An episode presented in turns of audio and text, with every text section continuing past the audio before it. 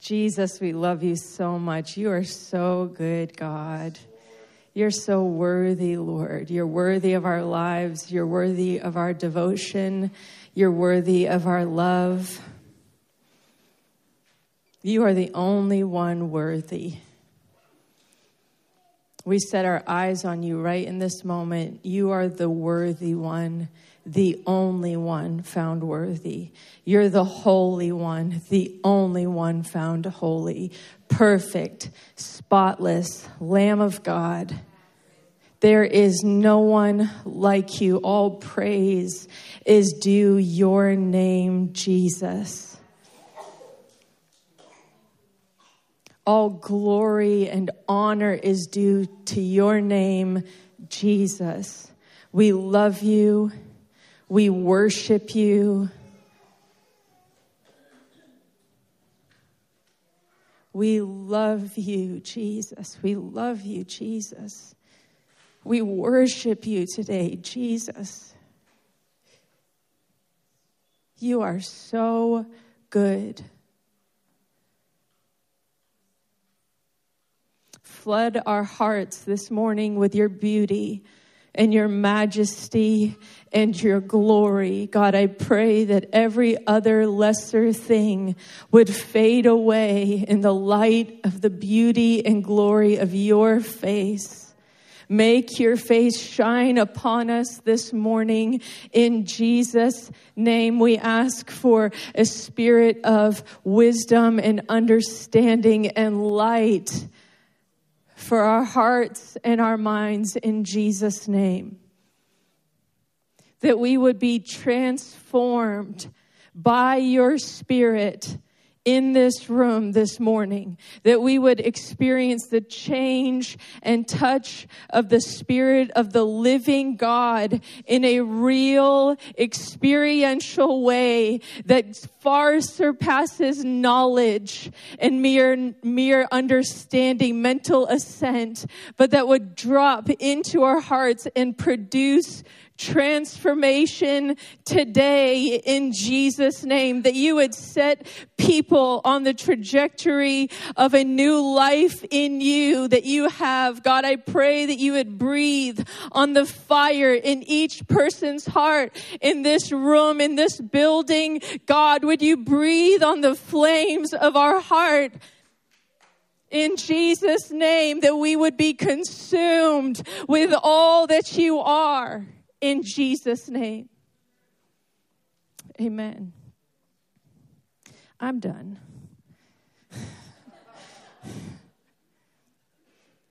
I'm going to take off my shoes. I hope that doesn't bother anybody. And if it does, I'm 10 weeks pregnant, so there.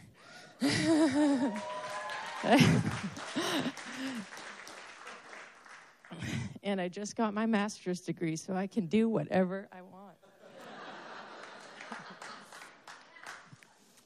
Uh, several weeks ago, Sean and I were talking as I had finished my degree, and I was super excited because it is a ton of work. It's a ton of work, and it's just a relief to be done that that part of um, life. I'm sure there'll be more coming. But as we were talking, the Lord actually dropped a word in my heart for this community um, so specifically, so directly. So I'm kind of excited for what He's going to touch each one of us with. It's touched me, it's impacted me as I've studied it. We're going to be in First Peter. But I want to start by saying, and this is going to sound intense, but anyone who knows me knows I'm intense. I'm just that type of person. That's who God made me to be. Um, but there is a great dilemma in the Western church and I'm going to be talking about the Western church because I'm part of the Western church. We're part of the global church, but experientially, I'm part of the Western church and you are as well. This, we, we understand we've been part of it and experienced it. And there's a great dilemma in the Western church today.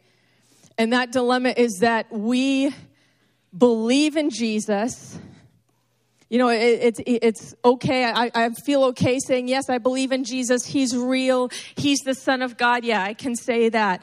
We even happily receive Him as Savior in our lives. He's redeemed me. And I don't think we even are beginning to understand the extent of what that means, but we receive him as that. He set me free and he set you free from the bondage of sin. And I re- I receive him as savior in my life and say, thank you, God. Kind of like some of the songs we're singing today. He, uh, the enemy's been de- defeated. Sin has been totally, the power of sin has been broken for all time. And because of the blood of Jesus, he's worthy of all praise.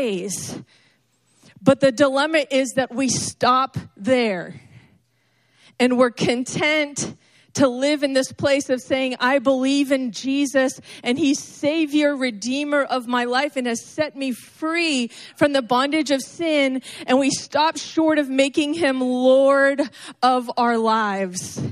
And that's a massive dilemma because when Jesus becomes Lord of your life, the world will begin to change around you. Every single thing inside of you, in your relationships, in your family will change.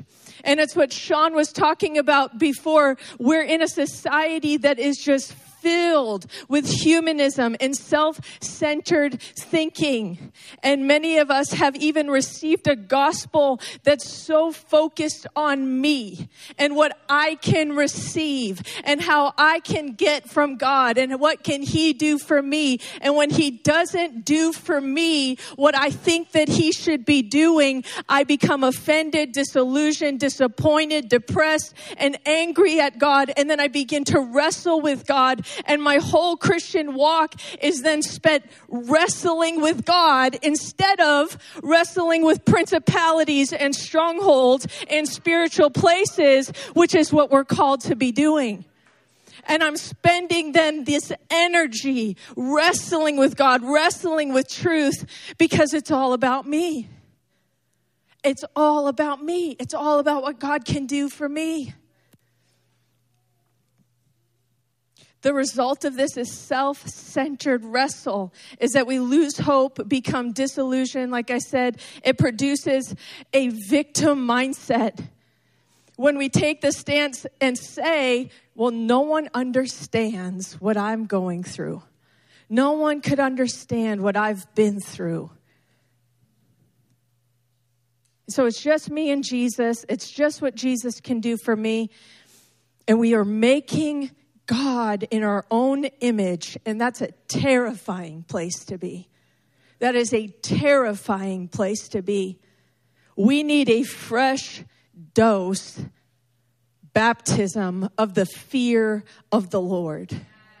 For real. Truly. In, in Peter's first letter, in First Peter, he's writing to a bunch of Christians that have been persecuted. They're in great suffering because of their faith. Incredible suffering. They've been spread out all across the Roman Empire. And Peter's writing them as an apostle in the church, one who establishes the church and the churches, just like Paul and, and the other disciples became apostles. He's writing them to encourage them in their fight of faith and in their persecution. He's writing them to remind them that they have a new identity in Christ. These are just kind of the big strokes of the letter. He's, he's, he's reminding them, you're new, you're in a new family. You've been made completely new. How many times do we need to be reminded that we've been made completely new? Because the lie of the enemy is constantly that we're not right? So Peter's reminding the church, you've been made new. That's an encouragement. He's reminding them, Jesus also suffered like you're suffering. And and look, he's now exalted to the highest place. Your suffering is not without great purpose.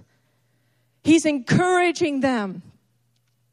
He's encouraging them that their suffering is producing something of great value in them, which is the love of Jesus that chooses to serve and submit to those who are in leadership who might even be evil and the ones who are persecuting them. I mean, you read the letter, he's saying, submit yourself to all governments. The government was who was persecuting these Christians. That suffering, he's saying, this suffering's producing the love of Jesus in you that produces a different response to those who reject you, to those who attack you, to those who push back against you. It gives suffering, gives us opportunity to love our enemies. And, and Peter saying, and that this way of life will be a witness to the watching world. That the world around us, he's saying, the world around you, Christians in the Roman Empire, the world around you is going to see you suffering and persecuted and choosing to love and choosing to serve and choosing to preach the gospel. And they're going to say, What is so different? How, how are they doing that? What is so different about them? It's a witness. And I believe a key instruction in this passage, in this whole letter that Peter gives to the believers, is found in chapter 3, verses 13 to 15. So if you have your Bible, you can turn there if you'd like. 1 Peter 3 13 through 15. He says, Who is there to harm you if you prove zealous for what is good? But even if you should suffer for the sake of righteousness, you are blessed. How often do we hear that message? If you suffer for the sake of righteousness, you are blessed. And do not fear their intimidation, and do not be troubled. And this is the key. But sanctify Christ as Lord in your hearts but sanctify Christ as Lord in your hearts, always being ready to make a defense to everyone who asks you to give an account for the hope that is in you, yet with gentleness and reverence.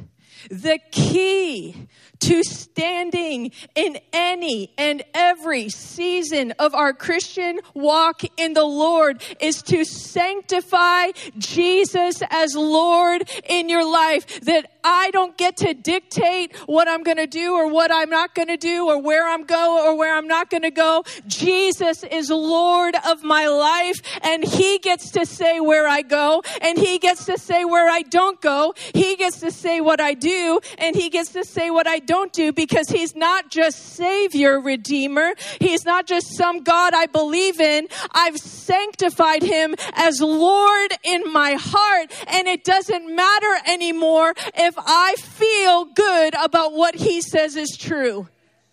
His truth is working stuff out of me that should not be there.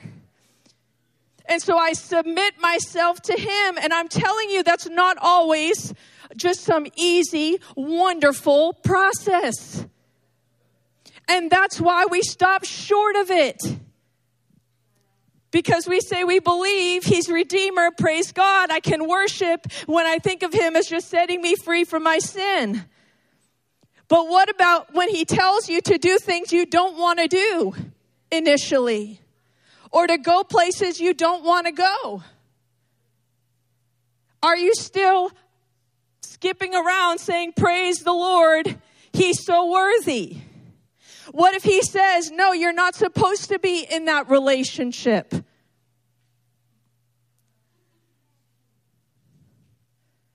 Hello, he told me that many times. Praise God. Today I say praise God because I'm married to a great man. Not that the others weren't great, but praise God. Praise God that he said, nope, nope, nope, nope, nope. and I submitted to him. And I listened, and it was painful. There were seasons of weeping. This is even part of my journey of going through school. When I was 18 years old, I was just graduated high school. I had been accepted into a school in Ohio, scholarship. I was going to go. I was filling out my classes.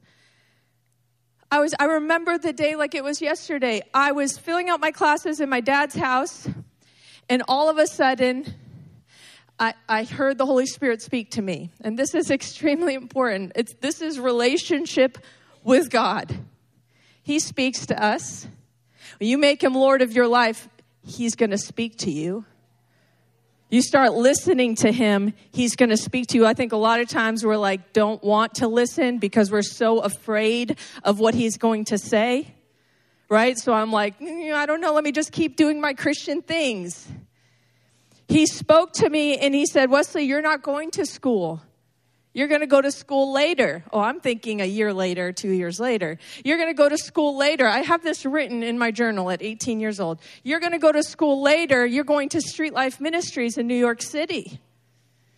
And I'm like, whoa, okay. So I tell my dad, me, me and my dad get in a big fight.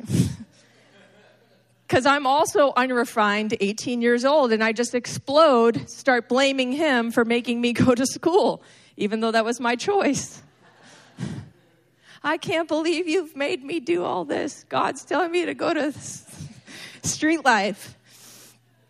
Long story short, I go to Street Life Ministries and I had a word from God. He told me to go. This is my submission. You have relationship with God. He tells you to do something. You cling to that word. You don't just go and do what you want to do because I'm telling you, when you follow the Lord, you're going to come against uh, suffering, hardship, trial. And if you don't have a word from the Lord, I mean, how many of you just seen people run from places w- within a month? Within two months. I got to Street Life and literally I remember like it was yesterday. I'm sitting at the dining room table two months in, holding the table because I wanted to run outside, call my mom, and say, Come pick me up. I can't do this. That was how horrible I felt it was. And if I had called my mom, she would have been like, uh, No. you committed to being there. That's a good parent. Hello. That's a good parent. I, I did not want to stay there. Everything inside me wanted to run because things inside of me were being addressed. Pride and arrogance, where I literally thought I was better than everybody there. I'm not exaggerating, I'm not lying. And I'm not saying I didn't have sincerity for Jesus. I truly did. I loved Jesus, but I was very immature. And so I get there and I think, whoa, these people have problems. No wonder the Lord sent me here.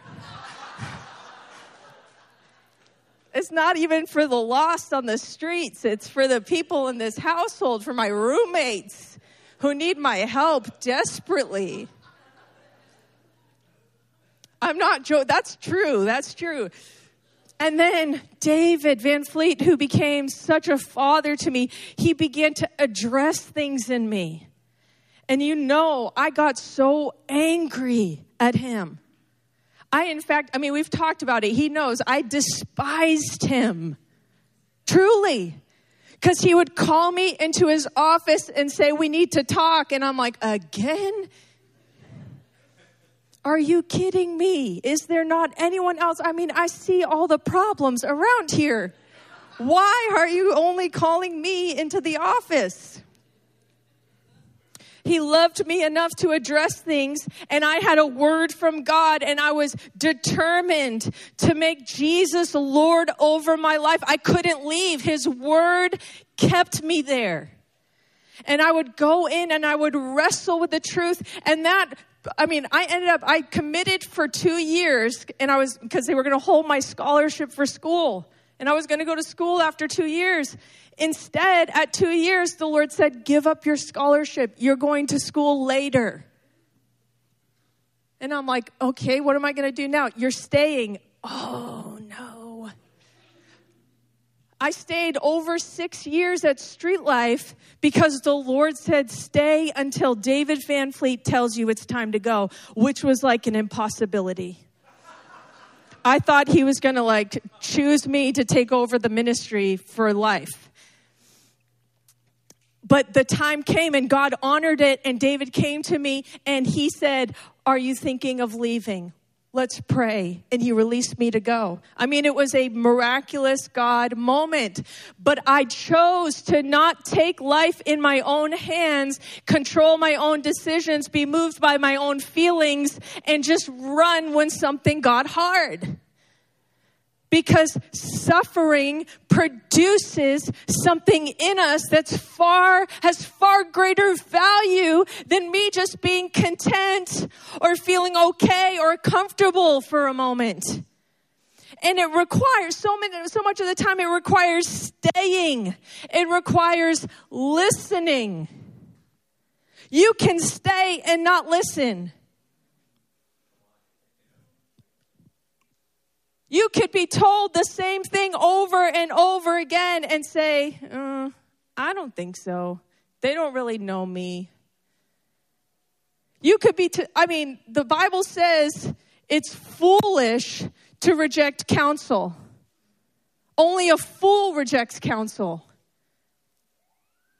When you've been, it actually calls you stupid. It calls me stupid in Proverbs 11 for rejecting instruction.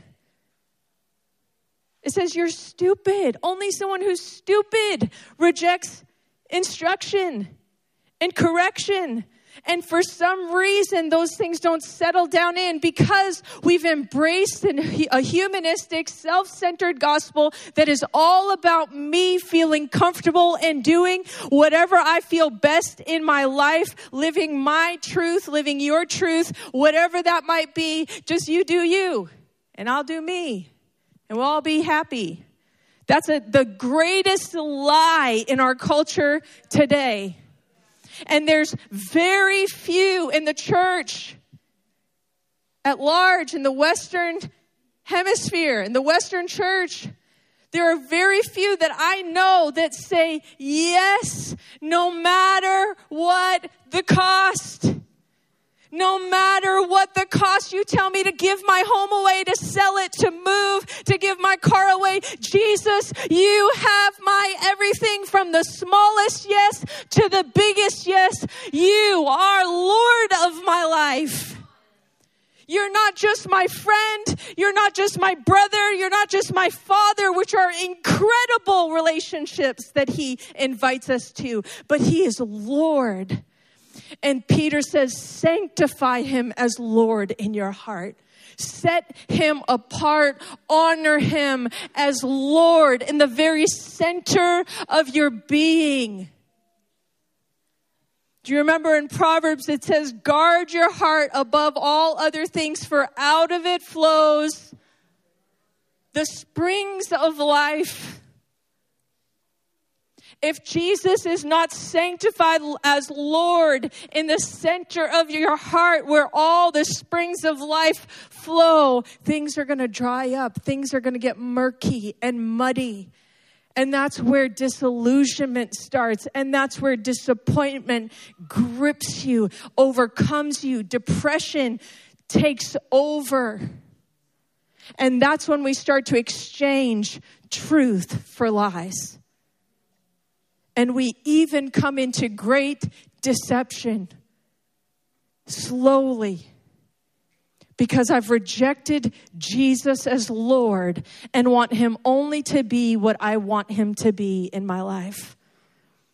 I don't think any one of us here today would say, Yeah, that's me. I just want Him to be what I want Him to be. But the, the, what we have to do is examine our lives is my life demonstrating the yes? Is my life demonstrating that Jesus is Lord? Can people see, not just hear in my words, not just read what I post on Facebook and go, whoa, what revelation. I could care less what kind of revelation anyone posts on Facebook if your life does not exemplify someone who says Jesus is Lord and everything is affected my family, my relationships, every step that I take. If you want to make it through, If you want to make it through, you must. That's what Peter's saying. You're in great suffering, you're in great persecution, and they were suffering for righteousness. A lot of times we're not suffering because of righteousness. We're suffering because of sin. We've made agreement with sin. We've made bad choices. We haven't submitted to the lordship of Jesus. We're doing our own thing. And then we suffer and say, Oh God, I must be such a great Christian. I'm just suffering so much. There's a major difference. I think of when I went, when God called me to Haiti. I had been living in, in Brazil. The Lord called me to Haiti. I knew nobody there. I had been there on one trip before. I didn't speak the language. And He said, You're moving to Haiti. Can you imagine? I said, Jesus, I don't know one person there. I don't speak Creole. I have no idea. That I don't want to go there. That place is hard. I was only there for two weeks and I like overseas missions. like I, I'm someone who that's like what I live for. And I'm like, this place is hard. I don't want to do that. He said, You're going. And I had all my questions, I had all my excuses. And I said, Lord, give me confirmation here, here, here, and here. And he said, He said so clearly, I was in the airport. I head back to Brazil. He said, Weslea, my sheep hear my voice and they recognize it, and another voice they will not follow. And I thought, oh, I know this is your voice. You've spoken to me many times before. And in that moment, I decided I'm going back to Haiti. That was October of 2012. And on March 2013, I was on a flight back to Haiti. And I did a ton of different things there. And, and during my time there, the Lord spoke to me. Do you, do you hear how many times I say the Lord spoke to me? I'm listening. Are you? He'll speak to you just as much as he'll speak to me. Don't think, well, that's Weslea, especially with what they all just said. Master's degree. She hears, no, he will speak to you just as much as you open your ear to him. He is no respecter. He delights to give direction to his children. Delights to. He spoke to me and he said, he, he told me I was going to be an interim director of this orphanage there on an island. I came home for Christmas. I get back to Haiti. As I get off the plane, I get to this base in the mainland, and they go, Weslea, there's a disease that's spreading all across the country right now. You should go home. You need to go home. It's really bad. It's called chikungunya. People are getting bitten by mosquitoes. It's causing bone breaking pain in their entire bodies. You need to get home. And I stood there for a moment and I thought, no. Jesus gave me a word. I know that I know that I know that I'm supposed to be here. Like, okay. And so I started making jokes. It was probably too light. I don't know if it's too lighthearted or not. I said, the mosquito's going to bite me and start spreading healing across the island. It's going to be awesome. But no, I, I go there and everyone gets the sickness, including me, and I get it the worst of all. And many of you know my story. I end up coming home. I, I end up bedridden, and, and doctors are telling me, we don't know if you'll ever get up again. I was in a wheelchair in excruciating pain from my shoulders down. We don't know if you'll ever walk again. This is an unknown disease, no vaccine, no medication to help. We're so sorry. Now, if I had been just doing what I wanted to do, that could be suffering just because of my own choices, right? Oh no, I'm going to be, you know, there's the mode of the heart. No, I just I just want to be a missionary. I just want to be seen as a missionary. So I'm going to go to Haiti. Oh no, I don't care about sickness. There's a flip that can be a flippant attitude that's born out of your own desire to be or look a certain way.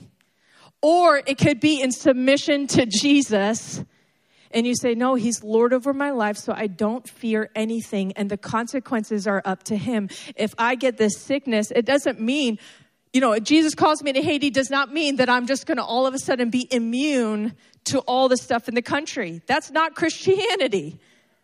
That's not. He's saying, say yes with me. Can you trust me in the process? It was extremely hard. Anyone that knew me, I wept and wept and wept because God wasn't healing me and I was in excruciating pain until August 15th of 2015 when he told me to get up and run and he healed me as I went. And many people received healing as a result of that. Could I trust God to suffer for the healing of many more?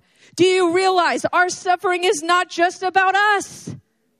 He was also doing a massive work in my heart to show me my value apart from what I could physically do for him because I was bedridden and could not do one thing. He was do working in my heart, but it was so much bigger than that too because that's how he is. Can you trust him to say yes even if it means hardship, suffering, pain?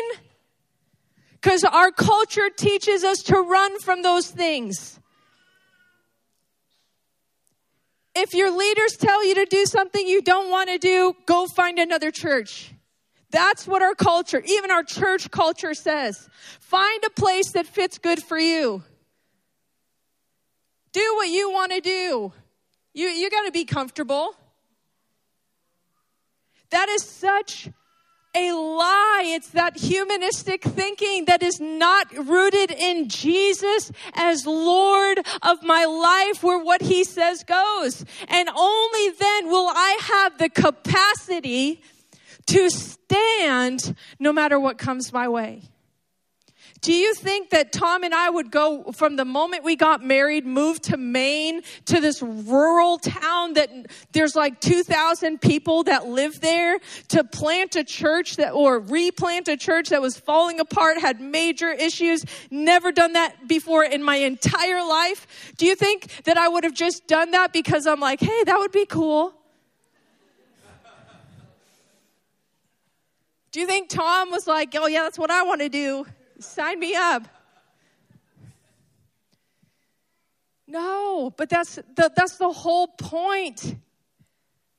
So many times we uh, like church planting, it's like, ooh, I want to go plant a church. That sounds cool. You have no idea what you're talking about. If you don't have a word from God to do that, you will run so fast. Anyone who's been involved in establishing a church knows how hard it is.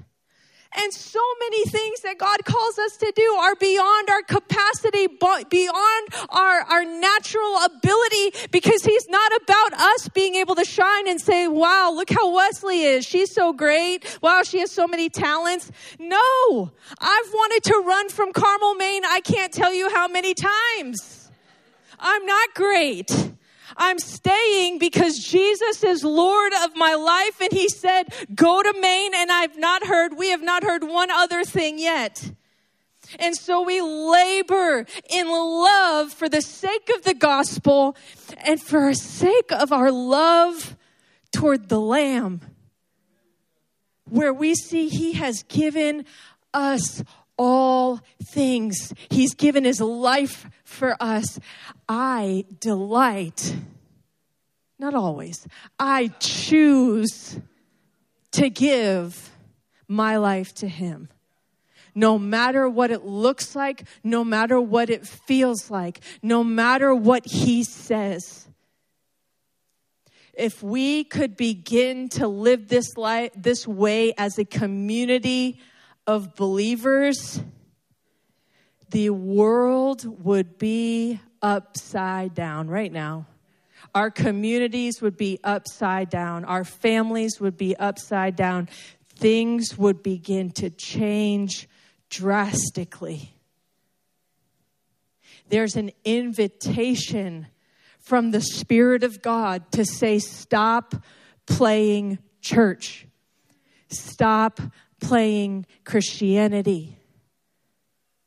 Stop pretending like everything's okay. Go beyond, I believe in Jesus and He's Savior. Step into the place of Jesus is Lord. And it might mean, does anyone have two pens quickly that I could borrow? One and one? Yes, great. Steph, can I use your pen? Thank you. It might mean and require something different in your life. The gospel that we've heard often looks like this here's my life. And we say, hey, Jesus loves you so much. He died for your sins. You know, He wants to set you free from sin, whatever, X, Y, Z. We say, oh, He loves you so much. Come invite Him into your life, and it's going to be great. It's a false gospel. That is not the fullness of the gospel, it's not even close. And because of this message, we begin to invite Him in one activity at a time. We have no idea what it means for Jesus to make us new. So then I add church on Sundays. Because, hey, that's what Christians do, right? So I add church on Sundays, then I add discipleship group, then I add prayer, and I'm adding one activity after the other activity, and I'm going to get burnt out. Because Jesus isn't Lord over my life, I'm just doing things. And I'm still wrestling with the fact that I want my life too. So then I'm like, man, so many hours doing these things with Christians. When can I do the things that I want? We've missed the whole message. The message of the gospel is this here's your life before God. Get rid of it. Receive the new life of Jesus. Brand new. Die. Die. Your old life dies. It cuts off. It's not even part of you anymore. It's not trying to combine together. It's see you later. I'm shutting the door and Jesus has made me brand new and he's Lord of my life and therefore it's my delight to obey him. Hey, you want me in the prayer room? Jesus, I would love to come intercede with you. I would love to come sing to you, to pour out my life for you because my life is yours. It's not like, oh, I have to surrender a couple hours. All my hours are His already. If your mindset, if my mindset is, man, do I have to sacrifice another hour? I would challenge the fact that maybe you're still holding on to things in your life that were meant to be given wholly over to the Lamb. And it's not just for special people. I'm telling you that today. It can be for you today, no matter where you are at in your walk with God. You might need to stand up here this morning. Have the prayer team come up you might need to get with someone this morning and say, you know, the gospel I received was self centered. I just added things.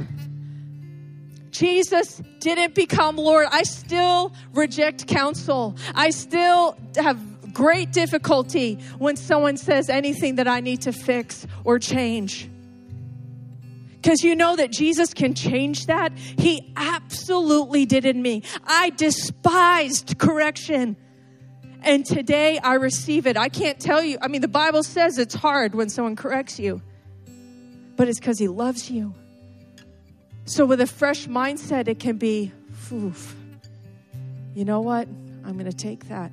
Lord, is this true? Help me. Change me. Make me like you. I'm laying that aside. The, the, people are helping me to see what I can't see. Whatever it might be, maybe you're saying, well, I haven't even, I don't even know. I, I haven't even, I don't, Jesus? he wants to be Lord, and it means a lot more than what we're living today, me included. And I want more. I want more of His Lordship in my life. I desire it. I want to be more given in my 40s, in my 50s, in my 60s, 70s, 80s, till the day that I die. I want to be progressing toward more givenness to the one who I love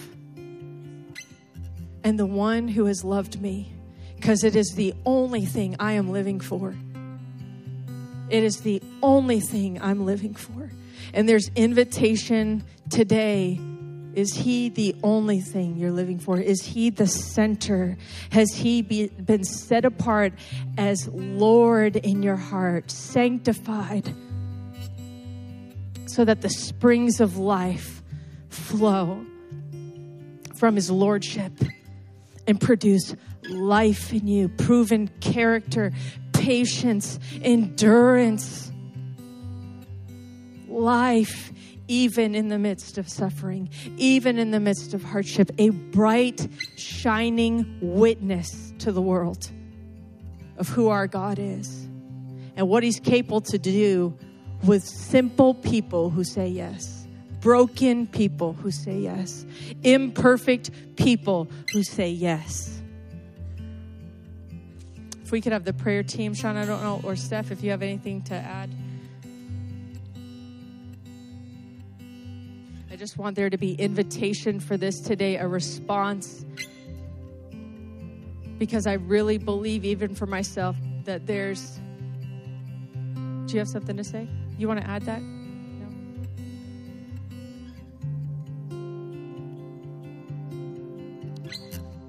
What a word. Who needs a band aid? no band aids. You're not going to get it. Godly sorrow leads to repentance. And you know, the light of Jesus, it's a kindness, right? When we rightly see him, we realize he's often just calling us out of captivity, things that are maybe even permissible, things that are robbing us. Uh, and things that are taking away from us walking in that wholehearted place. I know recently, this was such a good word for me this morning it's these evaluation type words that cause you to settle down your heart and really hear, right? Really uh, offer fresh, search me and know me, God. I want everything. We're coming into a new year. It's a, a common time where people just take this posture, but recently actually was preaching at another church and just minding my own business on a Sunday morning, listening to worship, thinking about what I'm going to share. And the Lord just touched on my heart about a permissible thing. And he literally just said, Noah, that can't go where you're going. And I was like, oh, I like that though. It's not a bad thing. And I've been wrestling with it for a, a, a little bit here, just like, is that, you know, just the, the, the struggle we go through as humans. Like, it was that you, Lord, touching on that in my heart, like the rationalization of how we can keep the things that we feel like we want to keep. But he touches and he gently, kindly, he, he draws us with invitation into his heart. But the reality is, is some of us will say yes and some of us will say no. And the choice is ours, what we're going to do here. I just wanted to make that so clear.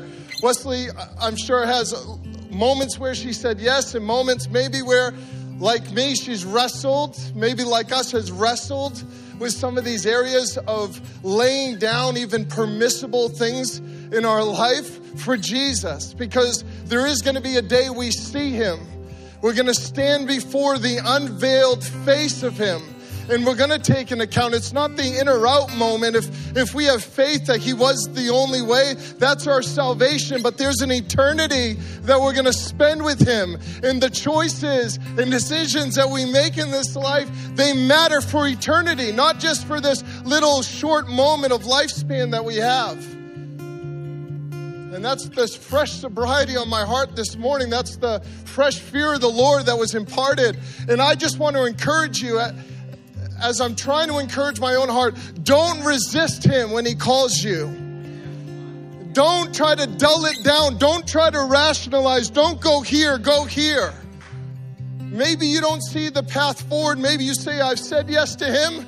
Maybe you said yes to Him. Maybe you've laid certain things down before Him, but you found yourself here this morning saying, How do I have it in my hand again? You freed me, but here I am. But I want to say to you, there's fresh invitation this morning. I want to read this one scripture. 2 Timothy 2, it says, In a large house there are articles not only of gold and silver, but also of wood and clay. Some are for special purposes, and some are for common use. There is a large house. And there are things that are set apart for special purpose and common use. And I think the lie of the enemy is to say, well, that person is set apart for special use. I'm just, I can't, I can't figure out how to get from A to B. But here it is. The Word of God gives us a clear path to that place. I love this verse. In a large house, there are articles not only of gold and silver, but also of wood and clay, some for special purposes, some for common use. Those who cleanse themselves from the latter will be instruments for special purposes, made holy, useful to the master, and prepared to do any good work for him. Those who cleanse themselves. By one sacrifice, we have been made perfect forever. Those who are being made holy.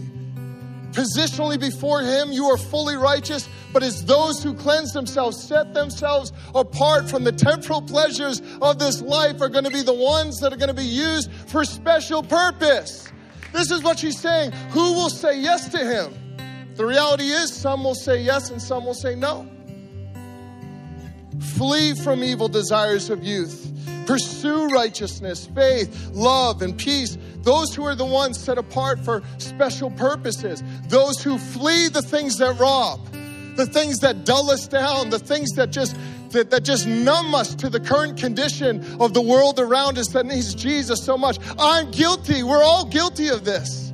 There's bombardment against us the spirit of this age, but there's invitation from God. And I just don't resist him when he calls. If this morning he's calling and he's, he's saying those areas that are robbing, come, lay him at the altar, lay him at his feet. He's He's faithful and just to cleanse us and forgive us of all right, all unrighteousness when we confess to Him. Who is like Him?